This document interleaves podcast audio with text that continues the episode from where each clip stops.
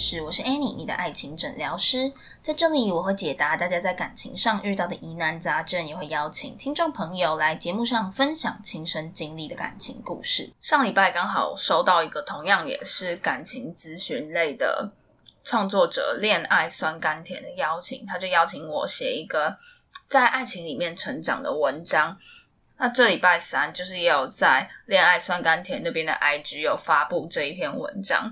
那其实蛮意外，就是那篇文章的回响还蛮大的，不管是在恋爱酸甘甜他那边下面的留言，还是说有有粉丝来私讯安妮的账号，我觉得还蛮意外，就是大家都有类似的感受，所以我就想在这边跟大家分享一下这一篇文章。然后，因为其实我自己就是还蛮喜欢。读文章的，就是我说的读是朗读的读那种读，就是读出来啊。对，因为我自己有蛮多朗读啊、演说啊，或者是就是帮别人录影片的旁白这种的经验，所以我今天就是想要比较特别，用一个有点像有声书的方式来陪大家一起看这个故事。那这个故事呢，算是半亲身经历吗？就是过去。我也有很多朋友是类似这里面的人设，然后我觉得我自己跟里面的女主角个性也算是还蛮像的，所以就写了这样子的一个半创作文，然后想要跟大家分享这样子。那我现在就开始念喽。我可能念东西的声音跟我平常主持的声音会有点不太一样，就是我的声音可以切换很多声线，所以就是可能会觉得有一点。不习惯，但是我觉得这个声音会是读起来比较舒服的。好，那废话不多说，我们就马上进到正文。我是一个非常独立自主的女性，工作能力很强，向来不需要任何人的协助，甚至也不需要休息。从睁开双眼到闭上双眼，都是一个人，一副耳机，一台电脑，一只猫。十八岁，二十岁。二十二岁，我以为我会单身的度过一辈子，没想到在被最好的朋友背叛的那年冬天，我在交友软体上遇见了他，愿意倾听我，愿意在我最脆弱的时候保护着我，愿意把我破碎的心拼起来的那一个他。打从第一天配对，我们就从晚上聊到白天，为了他。我放下了工作，为了他，我放下了以往高的要命的自尊心；为了他，我放下了心房，露出最脆弱的样子；为了他，我必须没了我自己。我们相处，我们同居，我们聊天，我们出游，一切都是那么的美好快乐。没有吵过架的我们。以为我们肯定是会走到最后的，但渐渐的脱离了学生身份，许多从来没想过的价值观差异都跑了出来。家庭教育方式相差很大的我们，对家庭、对生活、对未来完全没有共识。我热爱工作，他喜欢休闲，我追求创新。他渴求稳定，我喜欢音乐，他只爱游戏。我逐渐发现，这个生活并不是我想要的，我好痛苦。我巴不得回到一个人的住所，听着音乐，右手握着滑鼠，左手摸着爱撒娇的猫。即便我们为此沟通了很多次，他说了很多次，他愿意改。但我深知这些根深蒂固的观念根本是不可能改变的。他变得越来越卑微，变得完全没办法离开我，害我不敢提出分开。没错，他是我这二十二年来唯一一个会让我敞开心房的人。他在工作上的表现也很杰出，也能兼顾职场与家庭。所有人都看好我们未来的婚姻。但不知道怎么着，我没办法自信的说出“我爱他，没办法告诉朋友，他就是我要嫁的人。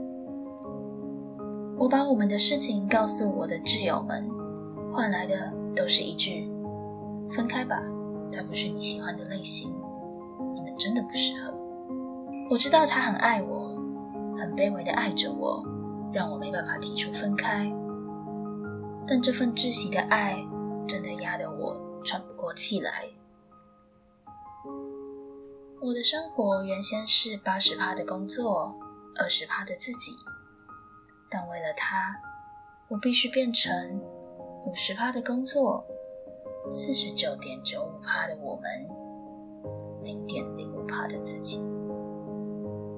这不是我，但如果提出分开的话。我好像就成了罪人了，怎么办呢？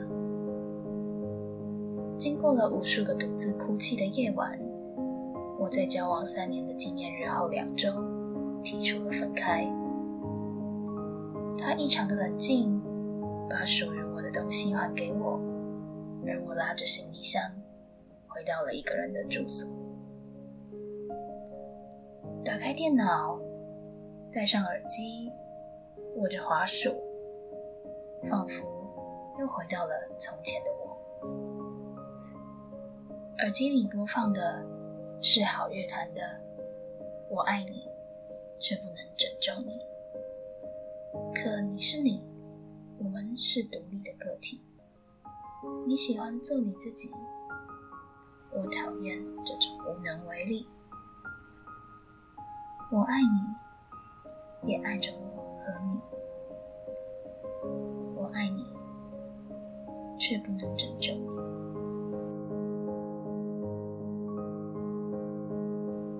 或许因为过去没有恋爱经验，不知道自己在爱情里的样子，而经过了这场爱情，我才逐渐明白，对我来说，磨合不是配合，相处不是将就。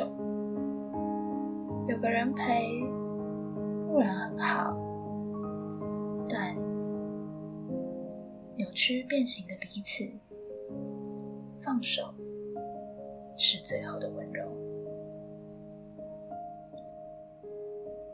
以上就是我跟恋爱酸甘甜合作的文章，就是我写给他，然后他稍微帮我修饰一下，然后发布在他的平台上面，这样子。那主题就是。在恋爱当中成长的自己这样子，那其实这一篇文章呢，算是一个半创作文吧，就是有一些是我自己的感触，或者是我看我的一些朋友的感触，那可能人设啊，或者也是或者是一些里面的情绪，可能有一些是创作的这样子，那。得到的回响很多，就是很多人会跟我说，他也有这样子的感觉，就是觉得说，诶，因为从来没有谈过恋爱，所以不知道说他自己在爱情里面到底会是什么样子。那他到底把爱情排在第几顺位啊？或者是说他在爱情里面是卑微的、是主动的、是强势的，或者是很懦弱的，都不知道。所以其实很多时候，我们都会顾虑很多很多很多去。决定一段爱情要不要发生，但其实说你该考虑的都考虑了之后，还是会发生很多意料之外的事情。那这个时候，我觉得最重要的就是你要去检视，对你来说这段爱情到底是不是快乐的，然后对你来说有了对方是不是更好的，就不要说谈了这个恋爱是。摧毁你自己的状态，就是可能说你为了要应付，让两个人都开心，所以其实你自己私底下你是不太高兴的，或者是你是受委屈的，你是觉得很痛苦的。这样其实是就是一段不太健康的恋爱。要是两个人都是心甘情愿，当至少当下当下两个人都是心甘情愿并且开心的，这很这很重要。因为有的时候，像在这个故事里面。女生她也觉得她本来的生活被打乱了，那么男生也是开始变得很卑微的去恳求女生要爱他，要陪他，这样。那其实两个人都不是原先闪闪发亮的样子了，然后都为了对方必须要去做一些很痛苦的改变，不管是哪一方，其实都跟原本不一样了，然后很。不再像以前那么开心，不像以前那么自在，然后变得很痛苦这样子。那我就想要顺便分享一下我得到的一些回馈，我觉得还不错。我那一天有开了一个提问箱，然后就得到蛮多回馈的。我稍微看一下哦，有人说没有谈过恋爱的我，我最希望的就是未来的男朋友和我志趣相投。对，其实这蛮重要的，就是可以一起做一件事情，然后一起为了那个兴趣，就会有很多话题啊，或者是很多乐趣这样。然后有人说星座很重要，火象星座真的跟土象星座不合。我没有了解星座，我也不知道什么星座是什么象，或什么日期是哪一个星座。如果这方面有了解的朋友，可以来跟我联络一下，我们可以一起录一集 Podcast。然后有一个人的回答说：“爱情算是一种随时在改变，而且没有办法被定义的事情。不管外在如何被看待，对彼此的感情是很难被改变的。这是他觉得爱情的定义。那我觉得。”也是一个蛮棒的想法，就是如果说你对彼此的爱都没有改变的话，说真的，就算你外在的条件怎么样改变，你们这份爱是不会变。但是我还是想要强调一点，就是我最后面讲的，就是磨合不是配合这句话。如果你已经听我们节目一阵子，你应该会知道，我还蛮。常说这句话的，就是我觉得今天你不是应该要去配合对方，因为其实配合是心不甘情不愿的。你应该要是找到一个能够平衡的方式。那如果那个平衡的方式，你们两个是有人是委屈不开心的，那这样就不是平衡了。所以你一定要你们的相处方式一定要两个人是心甘情愿的，这件事情很重要。那我还有收到一个私讯的回复，他说，不管是把自己缩的很小很小。爱的很卑微的一方，或者是觉得被压得很喘不过气的那一方，最后其实都失去了自己的模样了。很多事情真的要爱过才知道。对啊，我也觉得。然后还有一个回复，他是说这段文章真的让我很有感触。我曾经很想要拯救一个人，但后来才发现，就算再爱也没有办法救他。对，其实这个就是有点像我刚刚讲的，就是。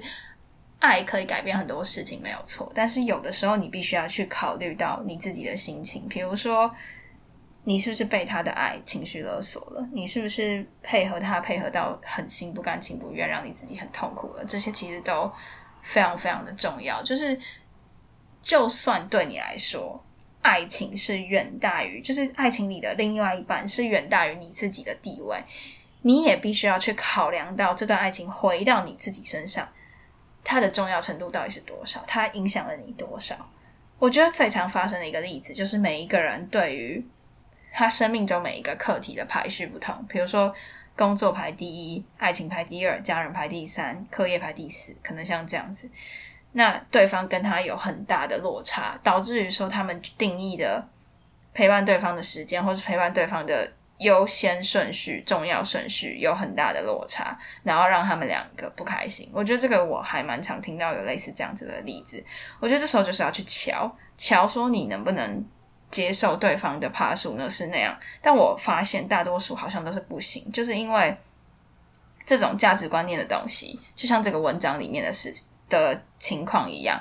就是这种价值观念，或者是就是跟着你一辈子的想法，其实有的时候是很难改变的。那你就必须要回到最根本的问题，就是在这段爱情里面，你到底开不开心？你有没有委屈？你会不会痛苦？